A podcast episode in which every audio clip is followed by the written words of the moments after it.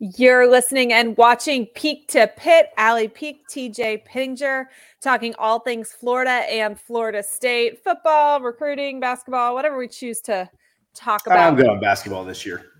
No basketball. You, are out. Yeah. I mean, it's, it's not really to be out on basketball. Say what? I said it's pretty early to be out on basketball. Yeah, we're terrible. We do have okay, so I will say like there are legitimately six guys injured and suspended right now, mm-hmm. so it's hard to, you know, judge. It's hard to play with that many guys out.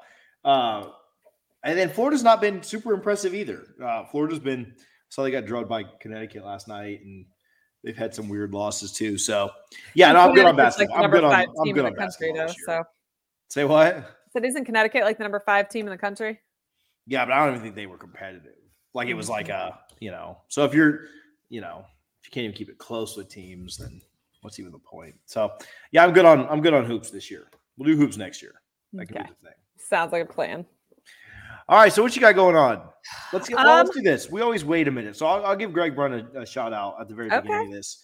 Uh, from Tallahassee to the Keys, Greg will get you taken care of. You can call Brunt Insurance at 954 589 2204 home car, boat, motorcycle, RV, trailer, whatever you got that needs insured and has wheels, Greg will get you taken care of. You can go to bruntinsurance.com, but he'd prefer if you call him, talk a little bit of college football, talk a little recruiting. Florida's had been a good week in recruiting.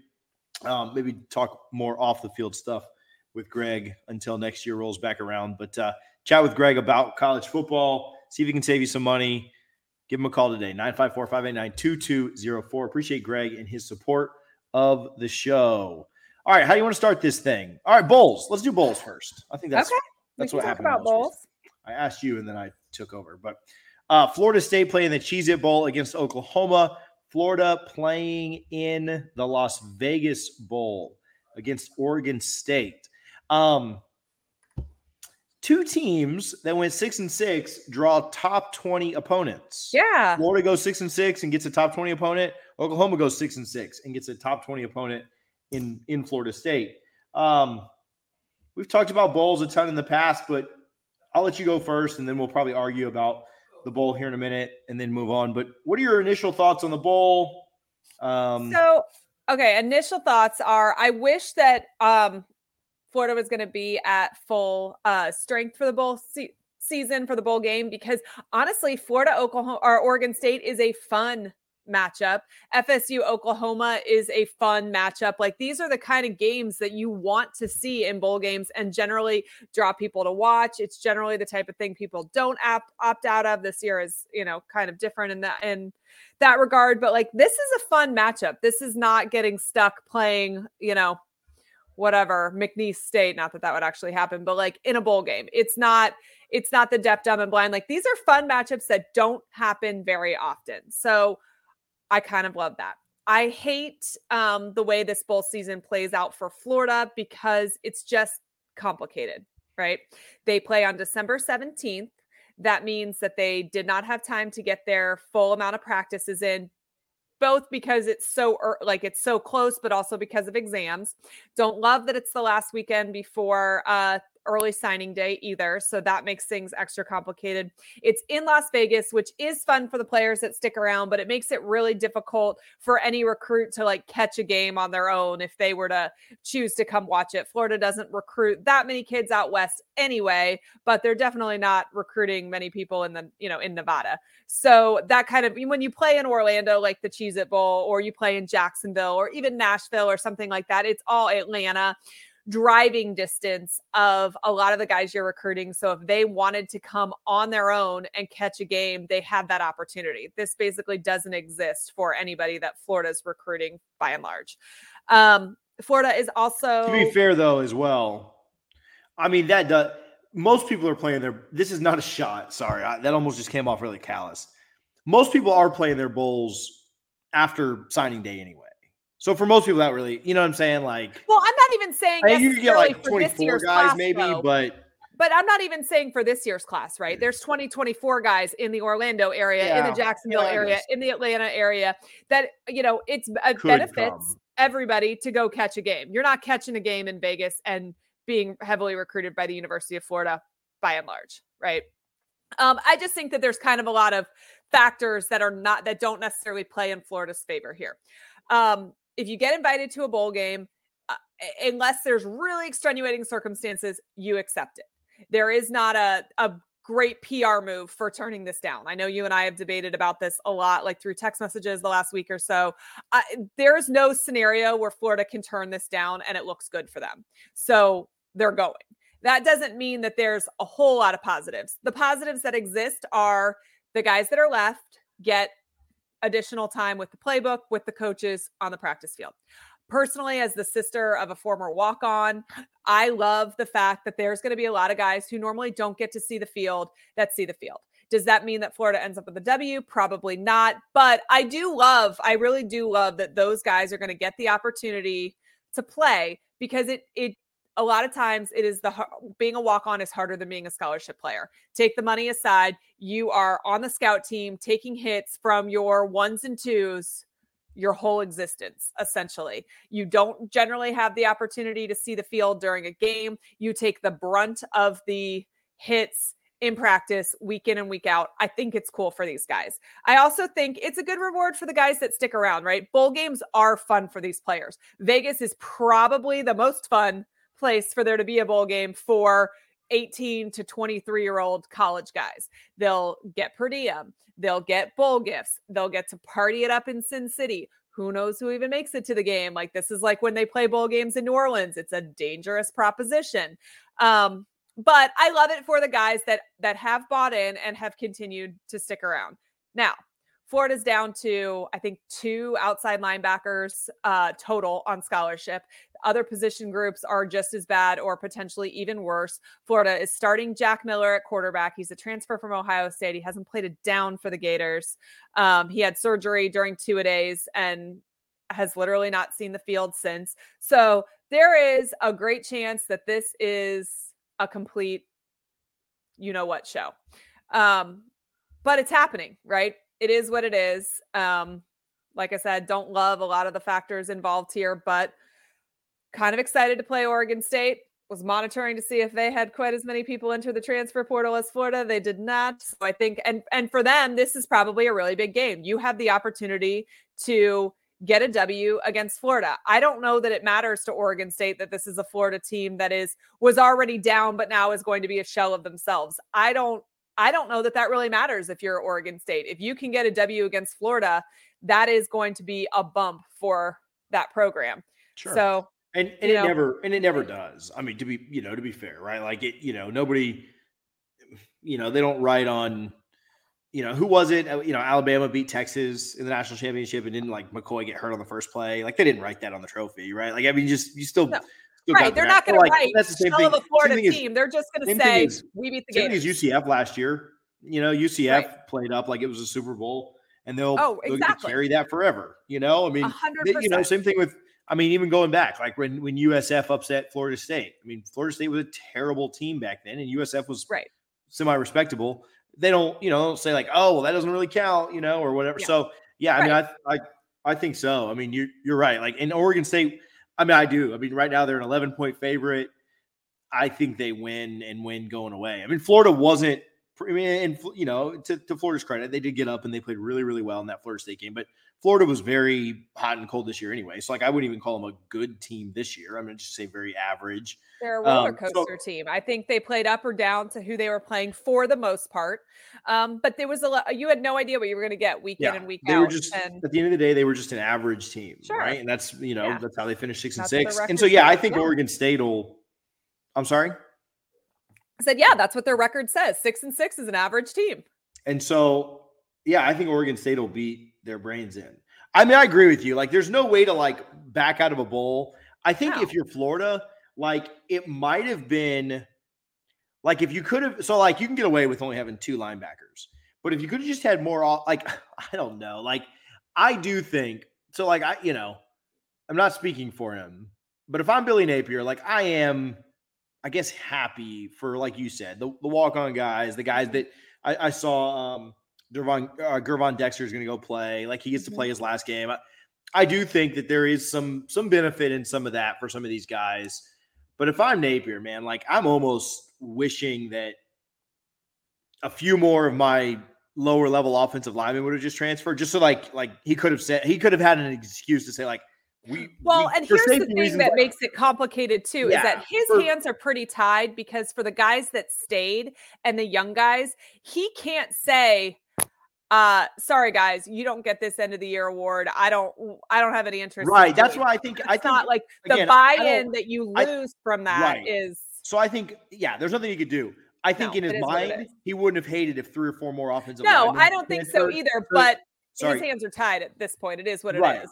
you know right. even well, playing on like a December 23rd or December 26th would have been so much more beneficial for Napier. This is a this is a not a great set of circumstances. Yeah but so you do finish this thought. You have. Quick. You keep cutting me off on this one. Let Sorry. me finish this thought. All right, go. I wish I bet Napier. I've said this like four times. I'm gonna keep saying it till you let me get through it.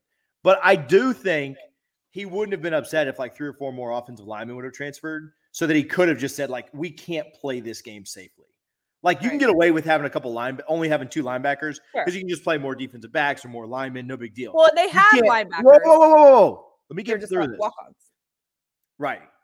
That's why I'm saying I right. think that if you had offensive, if your offensive line got low enough, sure. where you couldn't safely play the game, right, right. then you could just cancel. You could say like, ah, right. not me, it's the offensive lineman. We can't safely do this. Right. But I think that, yeah, I think this is a net negative for Florida. I mean, you know, the feel good stories of the walk-ons, Gervon getting to play his last game, great. I, you know, he'll probably play a half. He probably won't even play the full thing. Um, I I think this is a net negative. I think this is not I mean, this is not good for Florida. They're going to lose. None of it, you know, the practices like we talked about, like they're going to they're going to practice between 5 and 7 times. Yeah. You know, I just oh, I you know, when I was figuring that 5 or 7 times, it was kind of based on like the fact that they're going out. Like it's going to be yeah, it'll be I'll be shocked if it's 5 times. They practice today, they're on the field the next 2 days. That's 3. What are they going to practice like two or three times next week and then you got to travel out there. Games right. early on Saturday. So I don't know. I, I, think it's a net negative, but I'm I'm good with it. I'm glad that Florida is you know, playing with it because it's another loss. It's it is that last visit weekend before mm-hmm. um, the final week. I don't know. See, what's interesting there is I don't really know if that makes a huge difference because you just never know what you don't know, right? right? Like who who might have visited that weekend that Florida could have made a late push for, who sure. went and visited somewhere else, Georgia, sure. Miami wherever that would have maybe considered, you know, like so like that you'll never know, right? Yeah. They're not going to interview kids and say like, "Hey, would you have gone to Gainesville if they were playing?" You know, like sure, and they're not going to admit that or but, say anything about it. But I do think, I do think if you ask Billy Napier right now, would you rather be at home recruiting that last weekend before your first, you know, your first full season early signing day, or would you rather go lose by 20 to Oregon State on the West Coast? I think he'd say, yeah. I'd rather be home recruiting right now. And I think most fans would understand that, you know, because we've talked about this. I mean, I think bowls are relatively meaningless. The result is certainly going to be meaningless. You know, if you I mean, if you guys could find a way to win. now, if Florida wins, excited. that's the only way it's not meaningless because, right. and, and, it's a moral victory, right? If they win, it's not like it, the trophy doesn't do anything. I don't think it gives you a bump in recruiting one way or the other. Uh, like, I don't think it hurts. I don't think it helps if you win or you lose, but I Correct. do think it's additional buy in for the guys that are still on the team. That's I don't, the, yeah. the positive yeah. part of winning. I don't think it hurts. I think Florida State, and we can transition to this. I don't think Florida State losing hurts, but I think winning is just all winning does is gives you the opportunity to sell a 10 win season. Like I just I don't think bowl results unless it's the playoff anymore. Even the New Year's Six, I don't think matters anymore that much. Guys are opting guys are opting out of playoff games. Like I mean, that's how little are getting matters. fired or not based on New Year's Six bowl results. So it those games do matter. You lose enough New Year's Six bowls, that's going to get your coach fired even with 10 win seasons. So in that aspect, I do think it matters, but I don't think it matters nearly as much as it used to. Yeah, no, I don't. I yeah, I I mean, shoot, both I would I would take losing New Year's Six bowls at this point. but yeah, I, I think you know the results are relatively meaningless. Yeah, if you win it and it puts you over a good number, uh, you know, mm-hmm. like I think if you're, you yeah, like last year. Okay, so yeah, this is a good example. Florida State wins one more game last year and goes to a bowl, whether it be that Florida game at the end of the year or something they dropped early, whatever, and they're six and six and they win and win a bowl and they go seven and six, and you would have gone from three to seven year over year. I think that would have been important to finish the season with positivity and, and so not Florida finish finishes under, with seven wins. This year, okay, so here's what I think is a little bit different. And so, I mean, maybe, but most of the roster is different, right? Like, uh, you know, the quarterback's not going to be the quarterback. Like, they're going to have play all those walk ons. I, I, just don't, I think Florida State's roster from last year to this year remain relatively intact. In mm-hmm. fact, I mm-hmm. believe we, we said they returned the 11th most production from last year to this year. And so I think your your roster being together, I mean, it's going to be a brand new team for Florida next year. So I don't know how much the new guys that are coming in really care all that much about. Yeah, but half your team's still there. They're just guys that didn't really play that are still there. So it, but they probably next year either, them will play next year. Uh, Lots of ah. these young guys that are on this team that Napier brought in that have seen the sp- field sparingly, but will see it more during the bowl game, will care and will have a um. It'll be a step in the right direction for leadership for them. It'll be a step in the right direction for you know getting getting some dirt on your on your jersey. Um, maybe like 10, just, maybe like ten guys. Yeah, but I mean, I put the number at. So like you know, your team. That's not that's not nothing. That's like a twelthth of your team. You said. I said it's a tenth of your team. It depends. I mean, hundred players. There's 85 scholarship players. You probably yeah. have about 120 when you're t- con- taking in all the walk-ons, but you know, yeah. 10 of those are kickers. So so yeah, like I think you're, you know, of your 85 scholarship guys, if you have 10 of them play, I mean, you're looking yeah. at you know, I don't know. I, I just don't. I don't think. I'm just trying to see this spin on the house. Seven wins would have been beneficial. I think it, Florida because State, Florida State not for Florida. Because Florida won didn't win three games last year. Florida State won three games the year before. I think if you could sell the fact that you went from three to seven, it's like, hey, we're we're improving. Three to five yeah. wasn't much of an improvement. For Florida to go from six this year to seven the next year, I don't think that that's I mean, right? seven they won with six, they won they won six they won six last year. So to win seven, seven this year, thirty me, guys hitting the portal or graduating or hitting the yeah, NFL with a better is, quarterback and a better coach and everything else that you guys have now. So I mean, I don't know. I mean, what do you? I mean, either way. I mean, we don't have a quarterback. I think. Play, I think the so. idea. I think the idea was the improvement from three to 7 mm-hmm. is an easier sell than set, set, six to seven, right? I think that's fair. Yeah, I think I can see uh making something out of nothing though, which is essentially what it would be if Florida won is is a sellable thing. But I don't think that this I, I honestly think, don't think it's I think it's more sellable in your locker room. I don't think it matters outside. Yeah, Billy Napier's not mentioning this recruit this no, no, I don't think ever. whether it's they embarrassing win or lose, that it's embarrassing that Florida's in the right. I mean, it's embarrassing that Florida's in the Las Vegas Bowl. I right? mean, like I, no, no, no recruit is going to Florida to play. It's not a, it's not a selling point that like, look, right. Florida's no Las Vegas Bowl. But I think that it, it creates morale within your locker room. So I think that's where the positive right. comes if you were to win. It's what happens inside those doors. It's not going to change anything one way or the other outside of them. Right, because nobody wants to. Because nobody, nobody cares one way or the other. You're not hanging your hat on a win or a loss in the Las Vegas Bowl. It's the second. It's the second day of bowl season. Like that's. I mean, it's just it's yeah. so early. I don't think I I do not remember Florida ever playing this early. I would have to check the record books because maybe something happened prior to me being alive, but I have zero recollection of Florida playing this early uh, in bowl season. Billy Napier setting records, so con- congrats to him. um, I can look through real quick and, and tell you, but yeah, that, that's you're probably right. Um, so um, how about this? Florida State plays Oklahoma in their bowl. Kind of exciting to play. I am kind of thankful that it's Oklahoma um, because it's a big brand. Like I just, yeah. I don't think I would have been super, super thrilled with Liberty. I mean, you would. Oh, I mean, it was a, but... it was going to be a Big Twelve game, but yeah, like they were talking Texas Tech. Yeah. Um, actually, it was just really between Texas Tech and Oklahoma, and when Texas Tech got pulled in another direction, I was like, yes, because I mean, you at least want to play a big brand. Who wants to play Texas Tech? Like that just I don't know. Like I just kind of like Oregon State. I, I don't know. Are you guys excited to play Oregon State? I mean, it's somebody different, well, but it's not like a brand. Like I mean, if like you guys were bad, you'd rather you'd play, play, Oregon. Yeah, you'd rather play Oregon. But or when you're talking about the second day of bowl season and the teams that did qualify that you could be playing. This is a top 20 matchup. It is one of the bigger brands that Florida that that Florida could play sitting at six and six.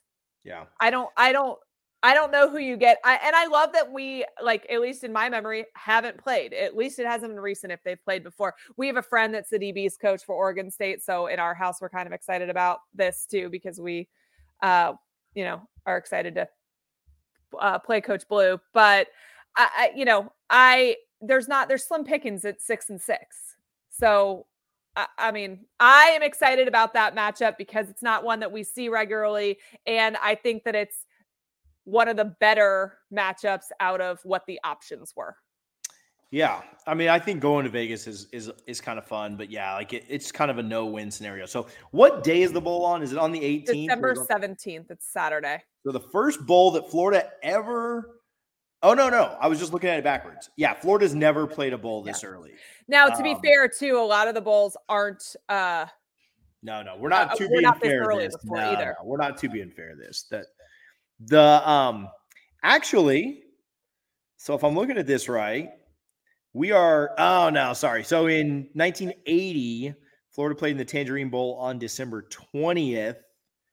Um but last year was the second earliest when they played uh, UCF on the 23rd. Not a lot of pre-Christmas bowls. Looks like only right. one, two. Um, Tangerine Bowl again on December 22nd. So yeah, there. I'm pretty sure my dad played in a Tangerine Bowl. What year? 1973. Nope. Uh, 1980. And then these two, the only, you know, last year and this year, the only four Florida Bowls uh, pre Christmas. Were those the only two Tangerine Bowls, 73 and 80? Yes. Okay. Everything before that was the Gator Bowl or the Sugar Bowl. Gotcha. Okay. Or there was one Orange Bowl as well. So, all right, Florida State plays Oklahoma. Obviously, we'll do bigger previews later. Um, mm-hmm. But again, main takeaway here Oklahoma does have some guys sitting out. Florida State should have just about everybody playing in this game.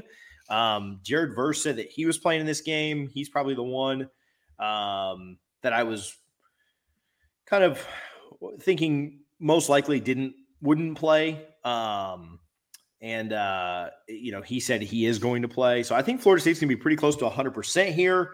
Um, Oklahoma's best running back and both their tackles are going to be out for this game. I don't know if anybody else has announced that they're going to be gone or not, but um, yeah, I do think Florida State ends up winning this game. But I think it'll be a shootout. I think it'll be a lot of fun, and I think we'll have a lot of points. I do think that Florida State was a good team this year, and playing essentially at home against a team that was very average. I mean, Florida State should, with a lot of opt outs, should should win, but we'll see. I mean, again, I think it's the kind of thing where if you can win, you do get to kind of sell like, hey, we, you know, went to head to head with Oklahoma, we won. We went, you know, we, we went from five wins to 10 wins. All right, sell that. If you lose, I mean, it's a, you know, it's a bowl game. It's like anything else. Like you just move on and yeah, it's not really that big of a deal. So I think it's interesting. A little breaking news to the podcast. Nothing real, real crazy here, but uh, Dillan Gibbons wins the Wuerffel Trophy tonight. Just announced um, on ESPN's College Football Award Show, named after obviously 1996 Heisman Trophy winner Danny Wuerffel. Um, presented annually the FBS player who best combines exemplary, exemplary, sheesh, community service with leadership achievement on and off the field.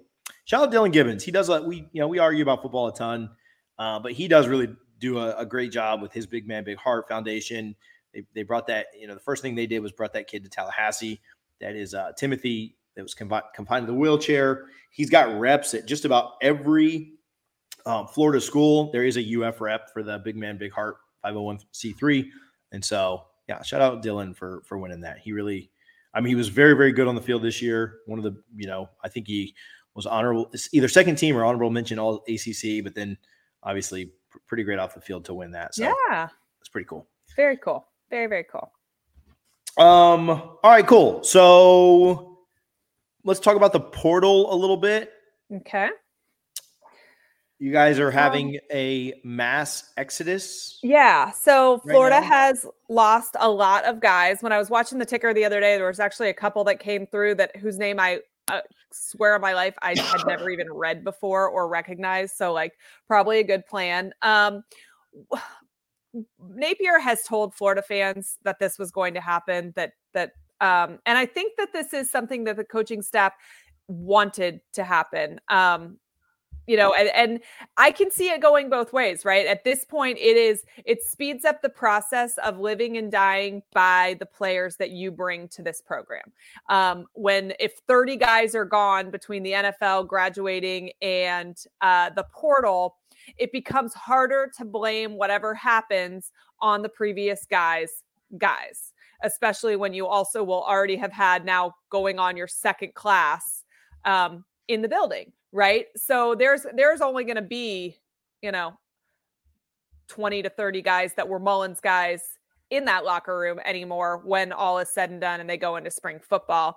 Um, but I, you know, if that's what Napier thinks it takes for the rebuild that he's he's going for, then I'm all for that. I think that that's fine. And if uh, a lot of these guys don't necessarily fit Napier's system, so then they're better off going elsewhere as well. Um, but it's it is it's a mass exodus right now there's a ton of guys that are hitting the portal i've heard that it should that florida potentially it will be up to 30 people between the portal and the draft and graduation i think we only have three that graduate but uh you know by the time it's all is said and done. And and who knows there's there you can still enter the, your name in the portal. It opened on december 5th it closes i want to say like january 18th or 19th something like that. It's a 45 day window that it's open for.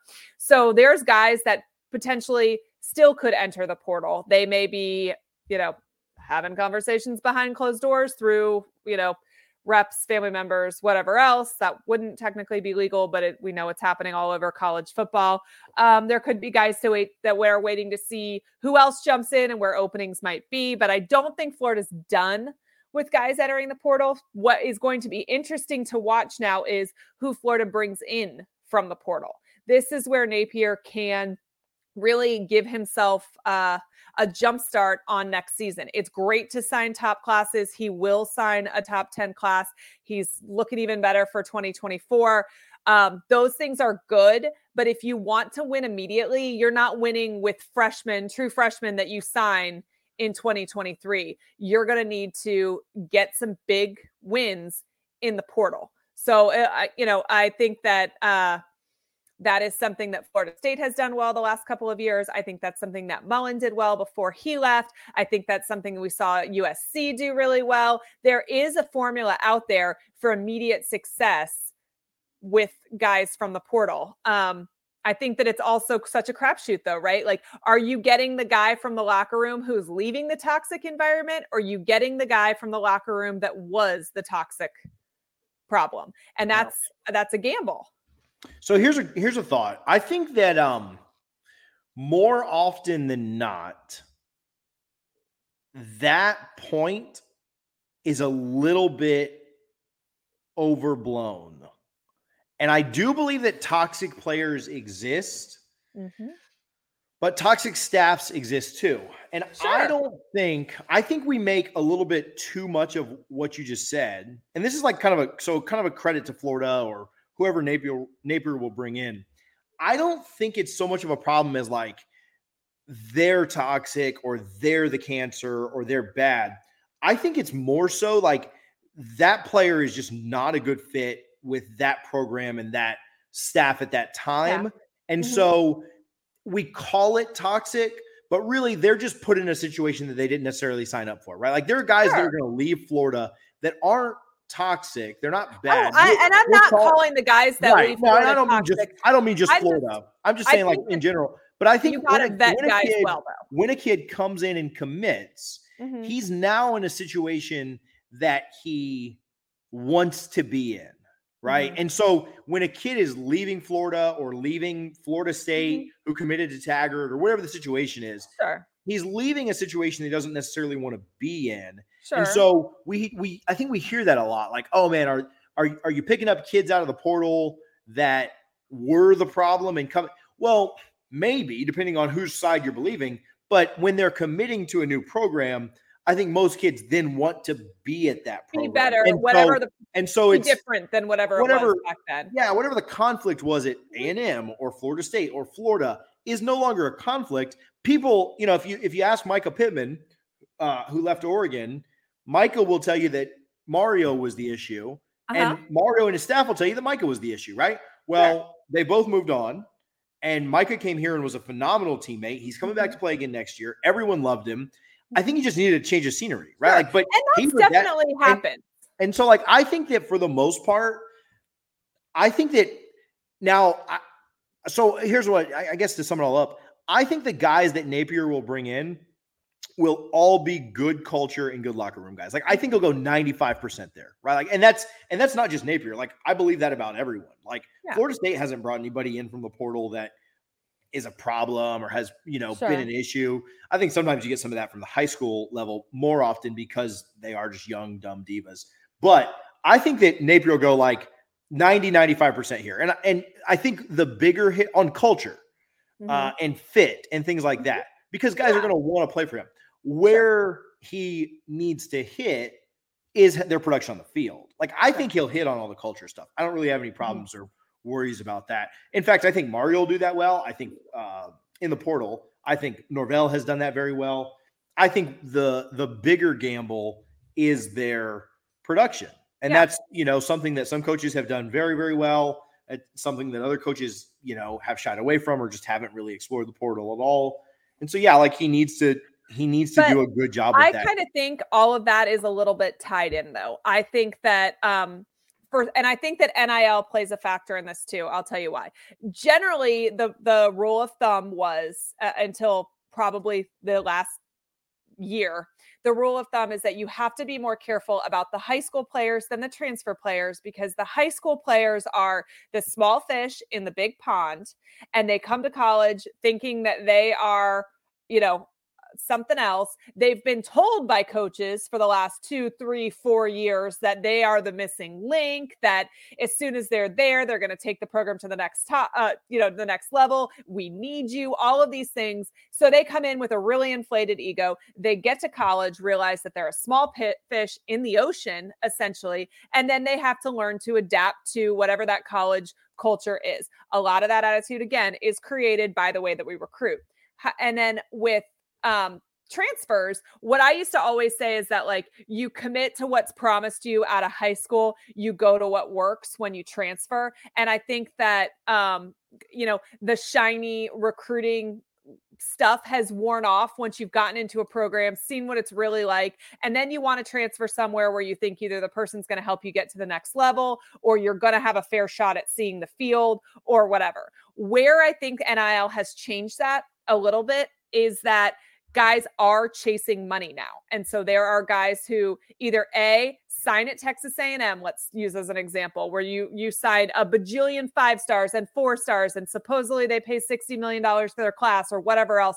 And then you have an entire locker room of divas who picked a program based on money and they get there and either A, the promises aren't being delivered on, B, they never were given a fair shot, C, they didn't realize what the culture was like in the locker room, whatever, any of those factors and and then they're jumping ship from there. Or you've got guys who maybe let's say out of high school you were a, a, highly rated three star and you end up at a good but not great power five program. And let's say it's a an nc state or something where like the nil deals are not going to be the same as they are in the upper echelon of power five. So you have a little bit of success at, at nc state and then you start chasing the money. You want to enter the portal because you think you can get more. And those are the scenarios. And I'm not saying guys shouldn't get their worth. And that's, we're in the wild, wild west right now. But those are the kind of scenarios that scare me. They're not transferring to play at their dream school. They're not necessarily transferring to play for uh, you know, a, a, coach that they think is uh, they're going to be a better fit with. A lot of times they're transferring for money. And those are the kind of things, and this is new, right? This is not, you used to be able to fully trust the guys that are transferring because they have readjusted their priorities and where they want to be. I don't think it's the same scenario anymore coming out of the portal. So I think you got to do your homework more.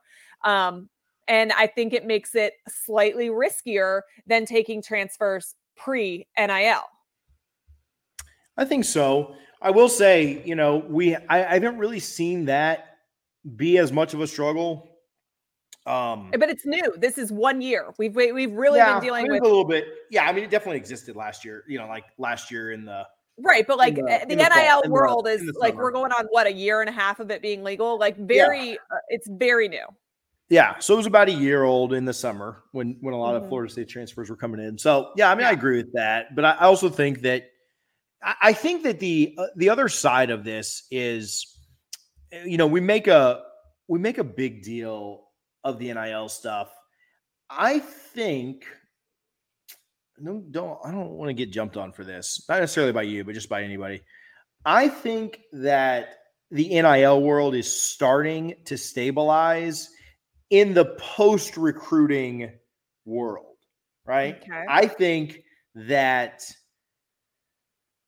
for your top so like I view Florida and Florida State, and we don't have to have this debate right now, but I view Florida and Florida State as like top 13 to 20 programs of all time. Right? Like that's just kind of where in my head, like, you know, mm-hmm. your your top is like your, you know, your your Alabama and Michigan and Notre Dame, stuff like that. And then, you know, we're we're maybe a little lower down in that, but like still pretty, you know, like I'd say like just on the edge of blue blood, right? So let's just say we're somewhere in that range, right? I think NIL for your top 20-ish programs outside of your just absolute upper echelon of like Texas A&M and stuff like that, I think it all looks about the same. Like I, I think that players that are there are are making similar amounts you're going to see that kind of normalize some. And I think that you're seeing transfers in the portal understand that the money isn't all it's cracked up to be. Yeah. And that's why post recruiting, I think when it's recruiting and they're high schoolers, I think you promise the world mm-hmm. and you can pay the world. And then I think once the players get you to college, can't pay the world, but they do pay the right. world. That's actually once, where the once they get to college and they're looking to transfer, they kind of understand like, hey, yeah, all that was great, but like I got to be in a place that's actually going to develop me, right? Like all that money was awesome, but these coaches suck, or yeah. this locker room is toxic, or what you know, like we'll go back to that. Yeah. So I do think that that it somewhat normalizes. Not that guys aren't going to just transfer for insane amounts. I, I, you're going to have your one offs here and there and everywhere. But Florida State didn't have all their NIL stuff put together. And they they've been able to land really good transfers that have been drafted and gone on to play in the NFL and stuff like that. So like I think that I think that some of that normalizes. And uh, you know, I actually do think think I think Napier will be good. I mean, obviously he needs to, you know, have a have a better year this year to kind of uh, keep things going po- in a positive direction. But I think Napier will be good. I think Norvell's really, really good at building culture. And so I think guys like that are going to find good fits. It's it's right. you know, are they successful on the field? Do they fit the needs? I mean, honestly, a lot of it more than any like Florida and Florida State are going to get athletes, right? Yeah. Like that's just they're always can they find a quarterback, right? Like, and that's really that you know to me like that's what that's 80% of uh, maybe 80s high. It might be like 60 or 70 though. 60 or 70% of is a coach successful? Can he can can he find quarterbacks that are going to mm-hmm. consistently mm-hmm. win? Because if quarterback is going to take you is going to be quarterbacks the and offensive linemen. Yeah, a quarterback's going to be the difference between six or seven wins and eight or nine or ten, right? Yeah. I mean, quarterback's going to be yeah. the difference in two or so games. And so if you can find a quarterback it's going to make it just makes your job a lot easier. Now, yeah, you know what does what does Florida do there at quarterback? Right? Like, does Leary come in? We saw the what was the Oklahoma State kid was rumored. Like there's different rumors floating around there, and so it's like, what does Florida end up getting there? It doesn't end up being Jack Miller, right? Like what ends up happening there? Um, obviously, if he goes off and just has an insane game, then yeah, he'll get a look, and then he'll get to compete in the spring. But um, yeah, I think that I mean, honestly, that's what it all comes down to. And you know, Florida State will get Jordan Travis back, so you'd, you'd imagine they have another similar year, right? Like between eight and ten wins with him coming back.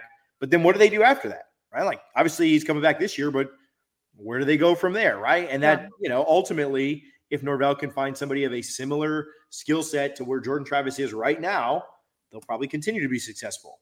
Right. If that starts to slip, they're probably going to start winning six or seven games a year, right? Like that's just, yeah. I mean, that's just what it is at the end of the day. If Florida yeah. would have had, Florida had a lot of issues on, um, on defense this year.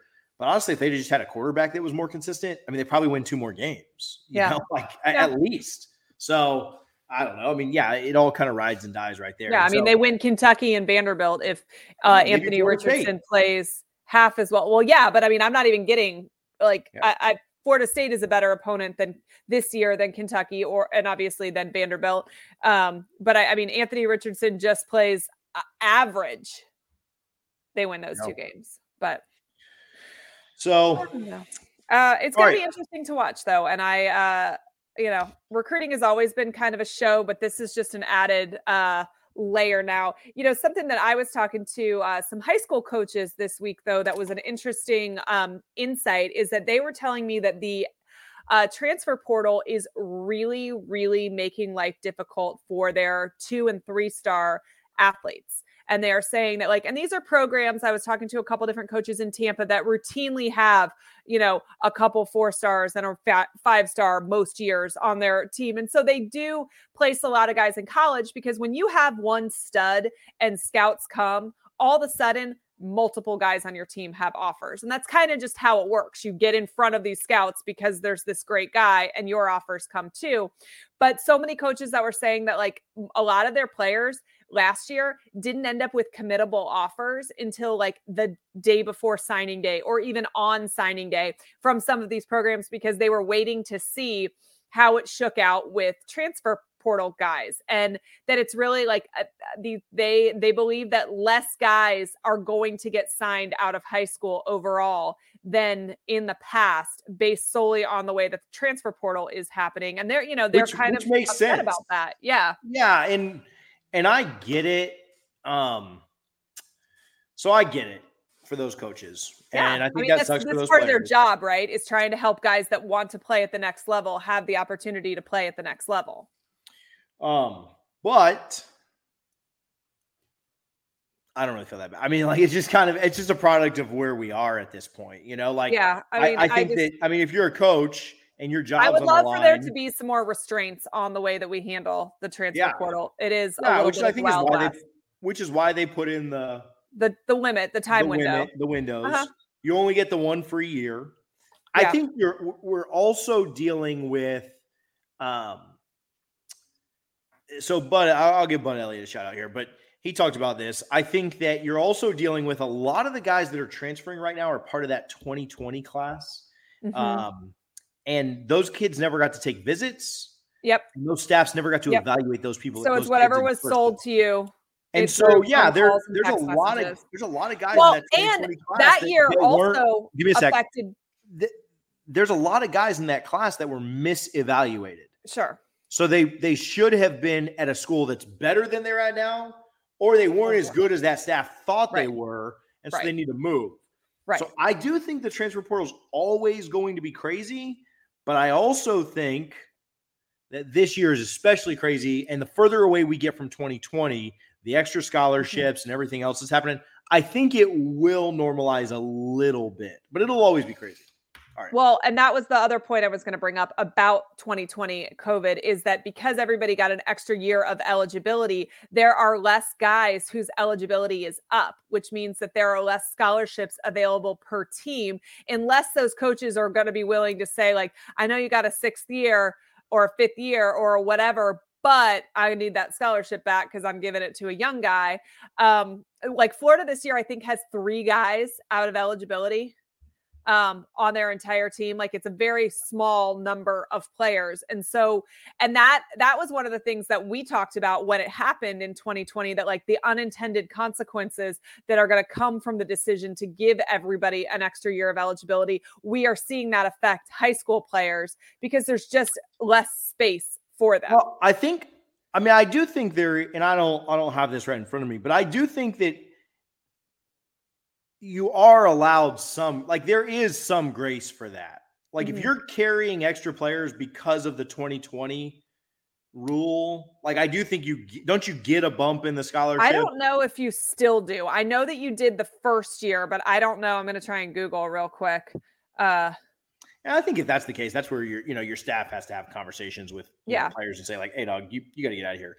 But I mean, big picture, back to the, you know, back to the, you know, and I know people will bring up Kyle Trask and they'll bring up uh, who was the other kid that was a two star that Aaron, you know, or uh, I don't know, whoever it was, JJ Watt, whatever. You know, there are, you know, guys that end up making it that were really, really lowly rated. But at the end of the day, if you were like a two star going to a, a program, right? that was an amazing experience for you.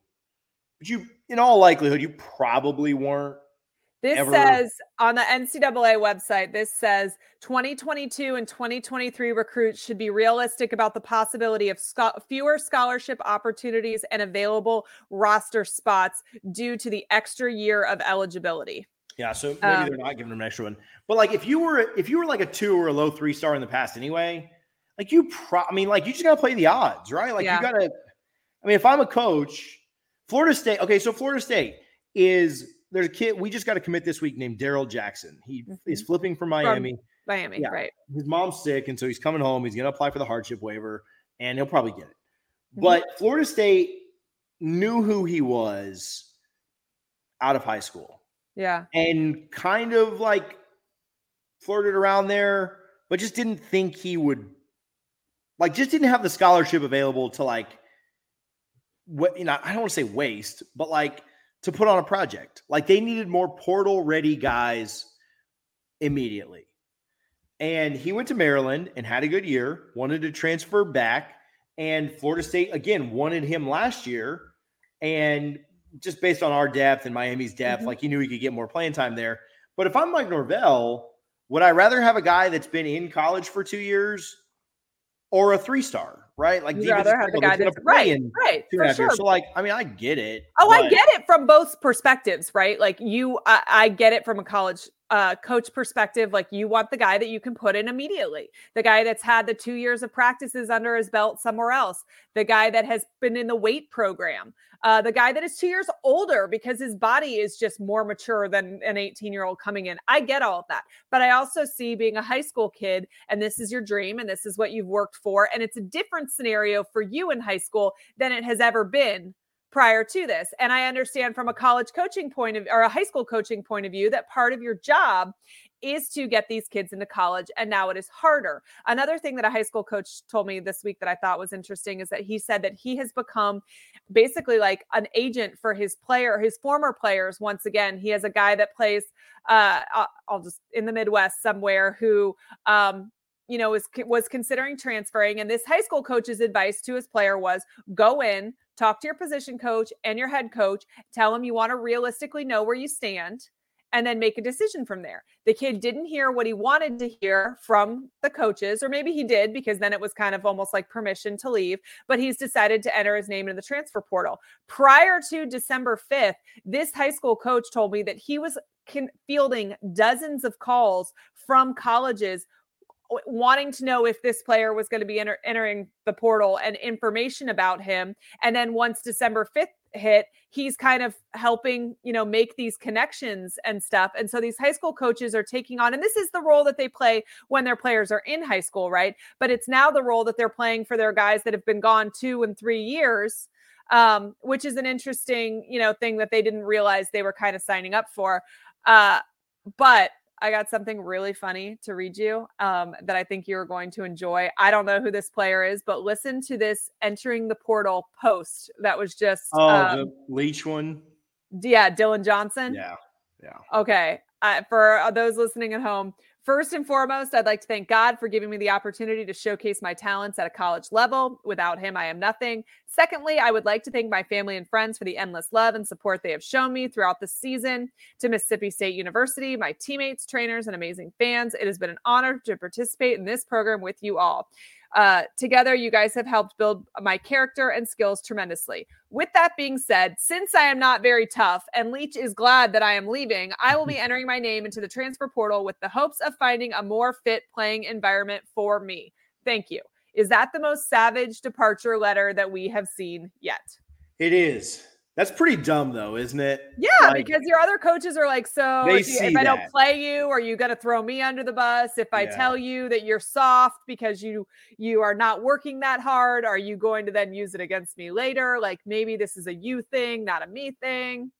Don't. I mean, but it is hilarious. funny. But it does. So it doesn't affect my like. Right. Doesn't affect, doesn't affect me, either, me. So it's funny. So, but like, yeah, that's that's not that's not. That's a 19 year old. It's hilarious, but it's not what it great. is. But it is hilarious. So yeah. So anyway, that's that is yeah, hilarious. Dumb. Um, playoff expansion announced. Thoughts there? 2024 is a go. What do you think about really feel, find four teams deserving this year, so let's go ahead and make it 12. So I don't hate it. And the reason I don't hate it is because we talked about this before. I think yeah. it keeps more yeah. more kids from opting out. I think bowl right. season is becoming more and more. Bowl season matter more, and on that aspect, it I'm is cool better.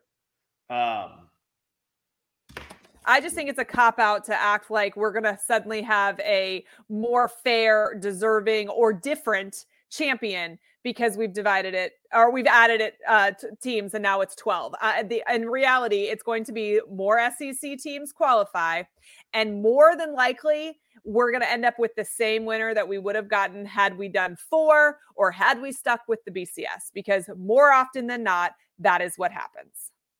So here's what I agree I agree that it will not change the champion most years. Most years. Um, I think it will some here and there. I do think it will make for intriguing early round matchups. I agree with that. We we saw number 11 Utah beat number 4 USC this week. We mm-hmm. saw number 10 Kansas State beat number 3 TCU. Mm-hmm. And so I do think that And these are similar will, matchups that we will see yeah. in the playoffs. We saw um yeah, the week before there was something kind of similar. I just I don't have it right in front of me. But anyway, oh, we saw a six USC versus 15 Notre Dame. Obviously, they you know Notre Dame being mm-hmm. you know, like a bump up, but that was a great game. So anyway, like I think that I think that we will get some good earlier round matchups sure. that will be yeah. fun, and I think it's you know the the top four teams get a bye, and so you get that you get that first round games happening on college campuses. That's really cool. Mm-hmm. I think yep. that will provide a really exciting um, aspect to this. Those games will be fantastic. And then I think the next round, right? Like whatever happens in that first round on campus games, the next round, three of the four favorites will probably move on. Um, sure. But maybe not. Maybe the, you know, like you could see an upset between like, oh, so like the number one and number two team probably will never have trouble or very rarely. But like very between rarely, number three right. and number four, you think about it right now, like That'd yeah. be TCU and Ohio State. Like those teams are not unbeatable. So I think that could be kind of fun. What That's I also think their last does, two games. I think that this makes. I think it's good. Okay, I, I hope you agree with me on this. I think this is a good. I think this is very factual. I think it's going to make November football more fun. And here's what I mean by that. I think it devalues the early part of the regular season because you can just lose a game; it doesn't matter at all. Georgia right, could start out 0 2 every year and still just right. I mean, assuming they're not playing like Kent State or whatever, right? But I think that in November, if you remember back, the only games we really like, uh, like your can't miss games were Tennessee and Georgia, Ohio State and Michigan, games that like mattered for the playoff, right? Because if if a if a 13's playing a 20, uh, you may tune in for that, but you're not like, oh, I can't miss that. But if a 13's playing a 20 in week 10 next year, that's essentially for a playoff spot. Like that's a fun, yeah. like that game just but, means more. So I think, you know, I, I think the 13 versus the 20 this year, just whatever. Like who cares? Wasn't a big deal. Nobody really cares. I think in years going forward, I think it's going to make there, there's going to be a lot more big matchups in November because teams are fighting for that playoff spot. They're the flip side of that is that those big games in October that we all always circle on our calendars mean less. Um, so in no no, so I disagree there. In November, now October maybe, but in November, I think they mean just much because if you can get that, you're talking about in November. What I'm saying is, right now we circle the third Saturday in October. We circle Halloween weekend. We care about these big matchups that happen. Like I can remember vividly sitting at, after Florida beat uh, Georgia in I want to in in the oh it was 07 uh, season. I guess uh, the 08 season. Um, I remember sitting and watching Texas versus Texas Tech, and Texas, you know, was favored over Florida for Florida to have an out an possible chance for the BCS. They had to win the SEC, but they needed some help. And I can remember Texas Tech with some crazy catches to beat Texas, and that and and watching that when that in November, October. It was the last the last so weekend I, in October. Like I think that those games are now going to matter less because if you move, leave or lose with six weeks or four weeks left in the season, it's not going to matter as much. Chance of, I mean, there maybe maybe a tad, but I don't think I so because I do think that home field advantage one will mean a ton. Getting to play that game in a home stadium will be huge, and that bye. I think yeah. there's still a massive reward for getting that bye. And so if you're if you're Georgia and you're playing Tennessee down the stretch and you lose to Tennessee and you're like, "Oh my gosh, we just lost the chance of having a bye." Right? Well, they wouldn't actually have because they still would have gone to the SEC. It would have been very much like this year. I mean, if Georgia would have lost to Tennessee and then won out, they'd still be the number 1 seed.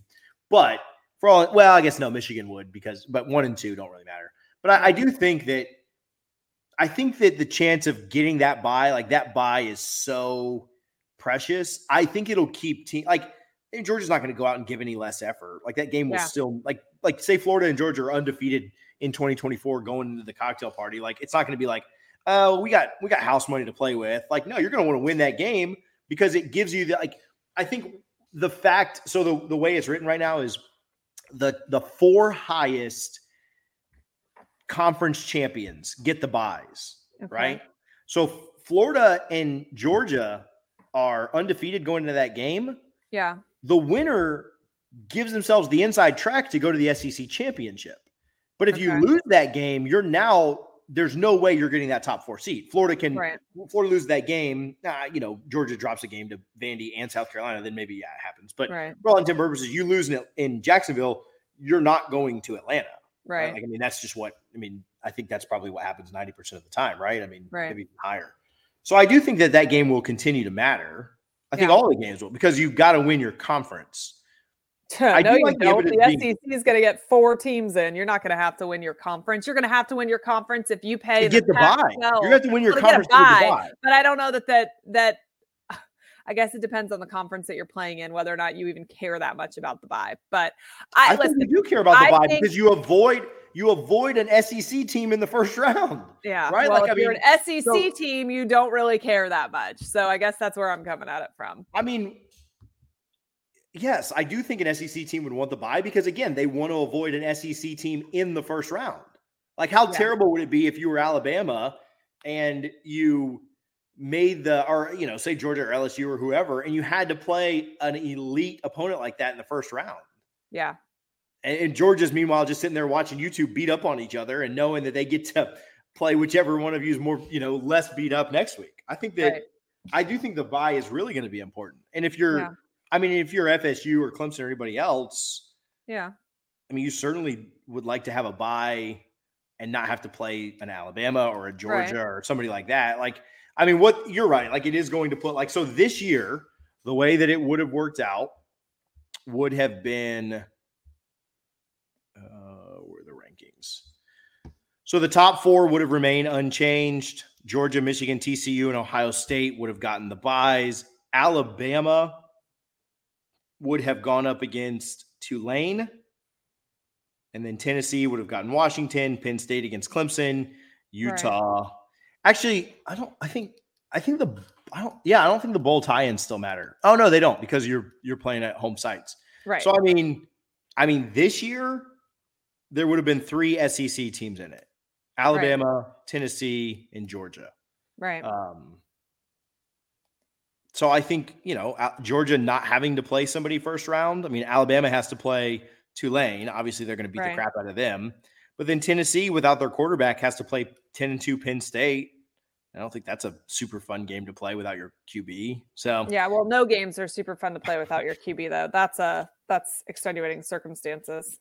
For sure. But I mean, that's just how it would have worked out this yeah. year, based yeah. on what we know. So yeah. I also think the biggest pro of this is that I think that this gives Florida and Florida State and probably Miami too, but like they just have never figured anything out. I, I think that it does give Florida and Florida State a chance to uh, expedite their rebuilds. Yeah. Because I think that Florida and Florida State, at a minimum, should win between nine and 10 games a year. Like if they're yeah. just taking care of business, right? Like Florida State could lose you know, for all intent and purposes, for the last 40 years, Florida State has split with Miami and they've split with Florida. Like if you look yeah. at the last 40 years, you know, the teams are roughly 20 and 20 against each other. And so yeah.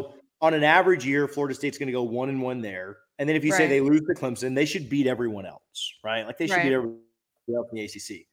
And so Florida State would have finished that they would have been the second team out of the playoff this year. And so if if Florida State takes care of business, they're going to be fighting and competing for a playoff spot every year. If Florida takes care of business, they're going to be fighting and competing for a playoff spot every single year. 9 and 3 to 10 and 2 is going to do it most years for both teams. Yeah. And I think that if if Florida and Florida State can quickly get back there, and I think 2022 2024 is a year that both teams could be competing for it. If if they're, they're both competing, competing for it, or they're going to be breaking in or getting new coaches the next year. So if they're doing that, if they're competing for a playoff, I think you can. I don't know that you're catching Georgia, but I think you elevate yourself above everyone else so much faster. I yeah. think getting into that 12 team playoff, it sells so much better than just going to a New Year's Six bowl. Sure. Or, or sure. winning. I think that, I think that's fair. So I think that there's a, a now, you know, is it the best thing for the sport? Is it the best? You know, I don't know. Those are all things that yeah. are way over my head. I yeah. do think it presents Florida and Florida State with an excellent opportunity. Like I said, Florida State was, you know, obviously the, the expansion hasn't happened yet, but they right. finished 14th and the top 12 teams get in. So, like, they were right there on the door this year. I, think that if they can stay around that area or improve over the next couple of years, they'll be in great shape.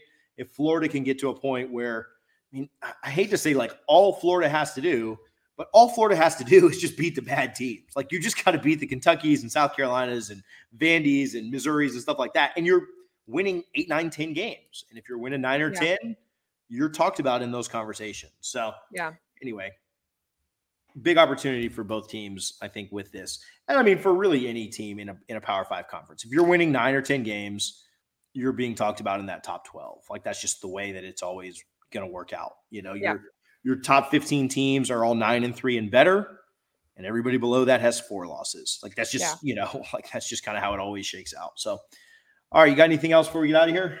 Uh, well, we're doing our uh, ball drive on Sunday. This, uh, which we do this annually. We go to Dick's Sporting Goods. We buy as many sports balls as possible. We bring them to Metropolitan Ministries each year. We've been doing this like we none of us can remember the year it started. We know that I was at least in middle school, so this has been going on for you know 30 years, somewhere between 25 and 30 years for sure. Um, but yeah, so super. I was actually just making that. a joke there. It's funny that I got that. That's right. actually accurate. Um, my uh, well, I guess 30 years from middle school isn't accurate, but like I, I mean, I was for sure at least 12. Right, I'm 38, so you know it's it's and I could have been younger. We just like I don't know for sure, right? It, we didn't know it was going to become a thing until it became a thing. Uh, but I'm really excited. Hadley and Hayden have been selling apple cider um, out front. They've done it like a couple different times. They made like I don't know, $155, something like that. And then uh, one of my aunts called up and she was like, Hey, tell the girls I want to match what they made. And I was like, You might want to ask how much they made before you promise that. But she was like, No, no, no, it's good. So they were super excited because like she doubled $452. Uh, right. So she doubled uh, their money though. So they, uh, we're going to go, we're going to take them to five below.